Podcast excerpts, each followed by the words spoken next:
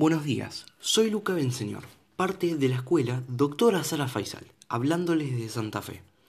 Espero que la estén pasando bien este 10 de marzo. Hoy les voy a contar un cuento cortito con moraleja. Espero que lo disfruten.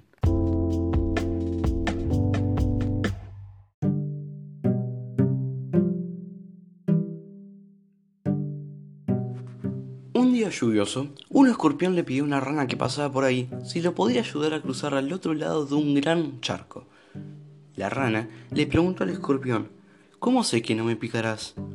Este respondió, porque haría que ambos nos ahogáramos. La rana, un poco desconfiada, aceptó. A la mitad de camino, el escorpión picó a la rana. Cuando la rana le preguntó, ¿por qué? Si los dos vamos a morir. El escorpión respondió, es mi naturaleza. La moraleja de esta historia es, no trates de engañarte con alguien creyendo que es o puede ser igual que vos. Hay personas que sacaron su maldad sin importarles las consecuencias de sus actos.